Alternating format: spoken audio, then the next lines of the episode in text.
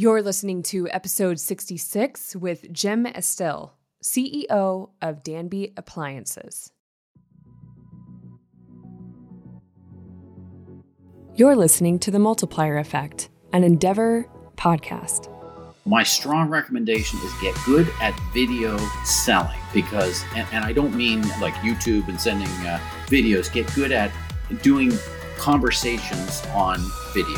Like I said, you can probably set up more calls than you could in the old world. I'm a big advocate of LinkedIn, so I use LinkedIn all the time.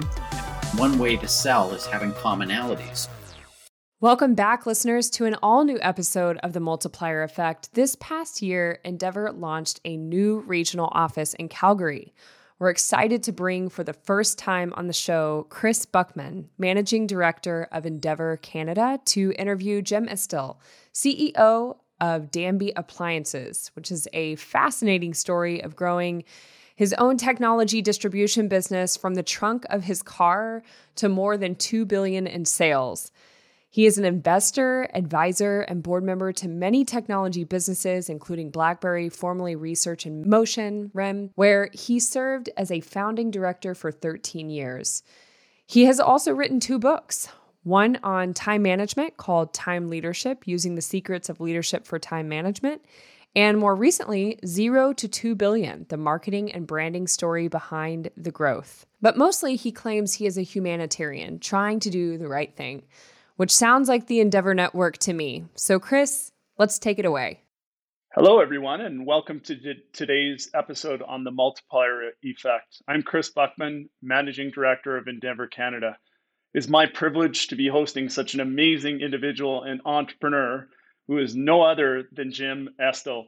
Jim, thank you so much for joining us today and welcome to the Multiplier Effect podcast. Well, thanks for having me. Looking forward to it. Jim, I'm so grateful to have you as, as one of my founding directors for our recently launched Endeavor Canada office. Today, we're going to talk about scaling your business through sales, which I think you know a little bit about. But for some of our listeners, they may not know your, your entrepreneurial backstory. Would you be able to share your, your backstory with us? No, actually, I'm just teasing. so uh, I was in university taking engineering. I needed a computer to design circuit boards, which is what I thought I wanted to do. And I got a better deal if I bought two of them. So I bought two and sold one. Then someone else wanted one, so I bought another two. And then someone needed a printer. Then someone needed a monitor and some software. And next thing you know, I'm buying and selling computer hardware, software, and peripherals. And uh, I grew that business eventually to $2 billion um, in sales. I retired, moved to New York for five years, my dad got sick, so I moved back to Guelph and I sat on the board of this company, Danby Appliances, and the CEO resigned. And I said, Oh, I could come in and run it. And then as I started running a business again, I said, That's what I want to do. That'll be my next decade. And then they said, well, They want me to sell the business. And I said, Well, how much for? They told me, and I said, Great, I'll take it. So I, I bought the business, Danby Appliances, after I ran it for about a year. So that's my that's my backstory. But of course, that happened over many, many years. So there's lots and lots of tributaries and stuff that goes out from there. Thank you so much for sharing that backstory, Jim. That's just fantastic. Jim, let's dive right into the topic today scaling your business through sales. Jim, when you when I look at entrepreneurs and the two skills that I think every entrepreneur needs to be good at, those two would be sales and leadership. Would you agree? Completely, completely. It all starts with sales. It all starts with sales. You don't sell anything, you have no business. so when when looking at the pandemic and post-pandemic sales teams for your business, what what do you think you should be looking for in hiring for those high-performing sales individuals for scaling your business? Well, the interesting thing about the best salespeople are simply good at follow-up, polite, persistent, nice, and follow up, and work hard. That is that's really all sales are. I remember when I was in high school, I painted houses, and my competitive advantage was I showed up when I said I was going to show up, and I was polite and took my shoes off, when I went into someone's house. That was about it. That's my competitive advantage, but that works, and it still works today. The number of salespeople who don't return calls. Now, your question around pandemic is a really good one because pre-pandemic, much of the selling was done in person and much of it was done at trade shows and much of it was done you know it was done in person pre-pandemic we don't remember this but not every customer would take a video call Like it, it was, oh, it's a big deal. I got to get my IT director to set up a video call. No, we don't do video calls. Fly into Atlanta and you know meet me at ten o'clock in the morning. So you fly in the night before. So the efficiency in what we can do today with video, I can talk to someone in Atlanta at nine o'clock, and someone in Ottawa at ten o'clock, and someone in uh, Chicago at eleven o'clock. So you can you can get more meetings in, but you don't develop quite the same rapport as in person. But my strong recommendation is get good at video selling because, and, and I don't mean you know like YouTube and sending videos. Get good at doing conversations on video so, so just diving a little bit deeper on the digital world, and and obviously, you know, over my career in sales, one of one of the biggest value adds that that for me personally was again meeting people in person, but it's it's building that network. So, how do you suggest in this new digital world, virtual world, that that people go about networking for their sales? Well, you, you can do it just like pre-pandemic, and that is. You, can send emails, you can call people, you can set up video calls, and like I said, you can probably set up more calls than you could in the old world. I'm a big advocate of LinkedIn, so I use LinkedIn all the time. And uh, the beauty of LinkedIn is everyone keeps their resume online, and and when you see you, you, you and one way to sell is having commonalities. So I said, oh, you went to the University of Waterloo. Oh, you you it, it could be a, a, a weak commonality, but at least you can see commonalities. And and Jim, when you look at at the many businesses and and you know groups that you've been involved in a big thing that i think there's there's a shift happening in looking at what businesses are looking at for for culture. What what do you think is the most important culture that creates that best opportunity for success? So culture is not one thing culture is everything. And culture is extremely hard to define that's why we have problems with culture. But culture is how do people make decisions? Now, I believe if you're scaling a business, the leader's job is to coach on culture and let everyone else make the decisions. But if you're going to coach on culture, you need to know what does that culture mean?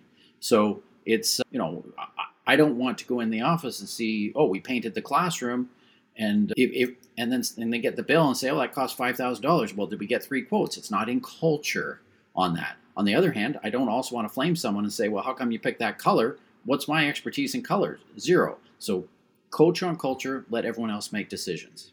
And Jim, where, what's your perspective on, you know, there's there's several slogans out there over the years in, in the tech community around failing fast and and what what related to sales you know and, and i've been there where you know it was it was cold call after cold call and finally after the 20th cold call they they said yes to a meeting. Where where do you sit with with that culture around fail fail fast? So so every podcast I do, I talk about fail often, fail fast, fail cheap. So it's all three. It's not just fail fast. It's fail often, fail fast, fail cheap. And the fail often is trying more. And if you're in sales, you need to make 20 calls. Well, let's make 25 calls. Let's make 50 calls. Failing cheap is uh, not getting on a plane and flying to Chicago for one meeting. It's uh, basically not putting all the all the chips on the table. But going back to the first thing I said about sales, it's about follow up.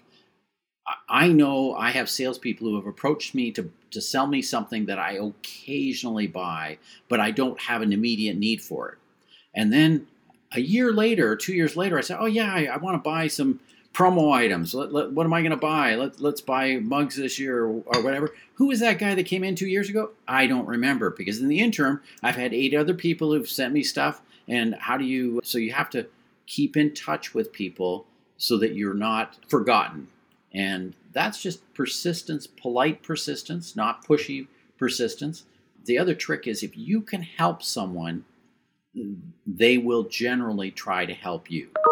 And so spend time trying to help them, even if there's nothing in it for you at that particular moment.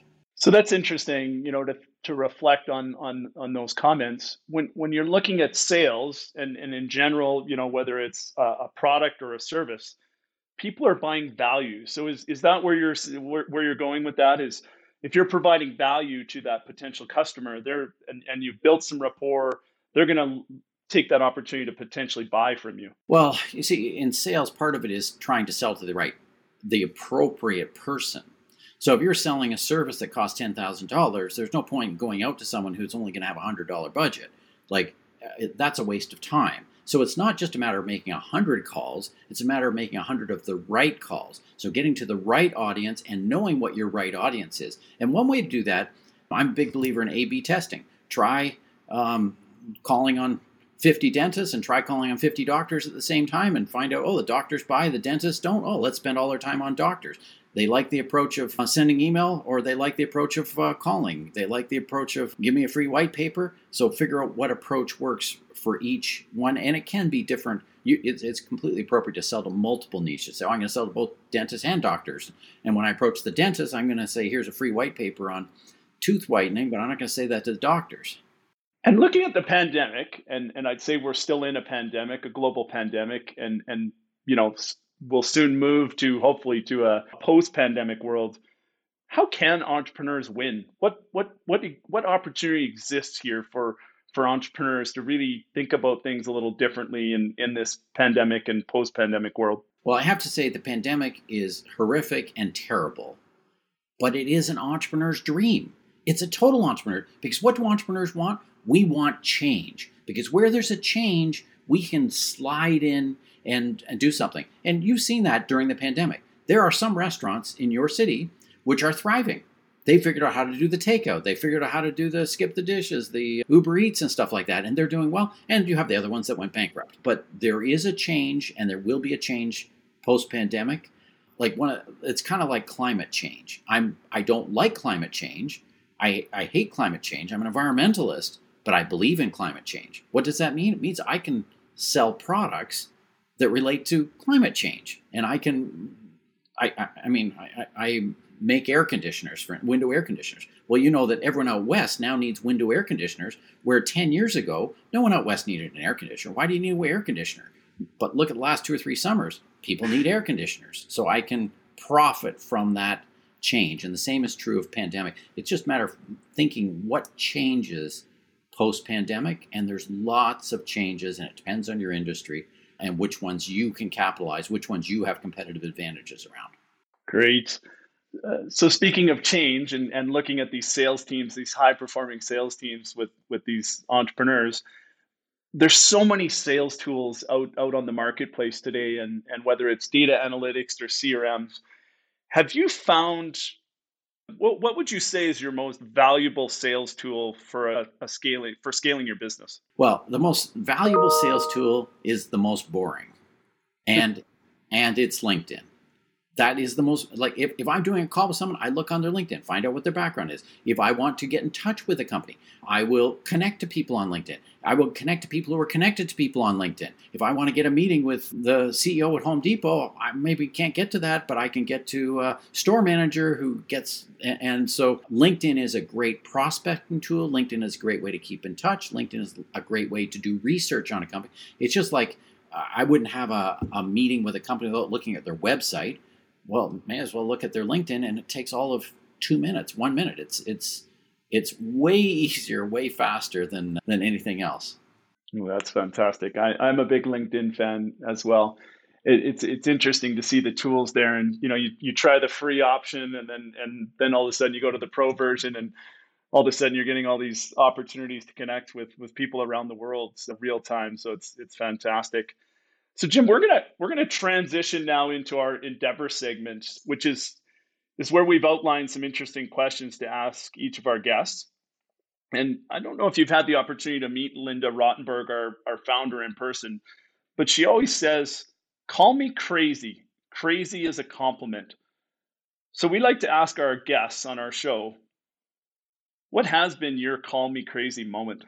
Um, so I've had so many call me crazy moments. It has to do with the fail often, fail fast, fail cheap, or having a failure does not make me a failure. And so everybody thinks I'm crazy. The most recent one was in pandemic. We, of course, make appliances. We assembled 10,000 ventilators. That's crazy. But it's not crazy we need the world needed the ventilators. We we supplied the labor. We needed the uh, the labor absorption, and that was uh, one call me crazy. And I love her expression. I always say to people, I'm eccentric, and it's a compliment to say that I'm eccentric. And if you call me normal, that is like, are you? I don't insult you. Why would you insult me? Wow, that's that's fantastic. Just an amazing, you know, pivot with your business to get into ventilators and obviously saving lives, you know, across our country and, and across the world as well. So thank you for that. Last few questions, rapid fire, my favorites here that, that we like to ask all our guests. Name a company and CEO that most inspires you. Uh, Frank Hasenfratz from Linamar Machines. Started mm. from zero, I think they do about 10 billion in sales. I know in my small community they have 10,000 employees. I'm sure they have 20 worldwide, maybe more. I love it. What are you reading or listening to now? Uh, so right now I'm listening. I'm reading uh, Nomadland, which I which I love, and it's it it has social implications. It looks like I'm going to be going on to Amazon to order a new book. What's some of the best businesses business advice you you have ever received? Uh, the best business advice is you need to sell internally as well as externally. And when I sold my business, I remained on and I was CEO, and they weren't allowing me to do what I needed to do. Uh, that was depressing me. So a friend of me said, well, "That's because you're not selling internally." And once you change your mindset to sell internally, it works. Well, Thank you, Jim. This, this has been a fantastic conversation. And I just want to thank you again for, for taking the time to join us today on the multiplier effect. And we just really appreciate you taking the time and, and such an interesting conversation and, and very interesting insights. So thank you, Jim. Thank you, Chris. Special thanks for listening to this episode with us today. For more information on this episode, you can head to our website at themultipliereffectpodcast.org. See you next week for an all new episode focused on hiring for scale.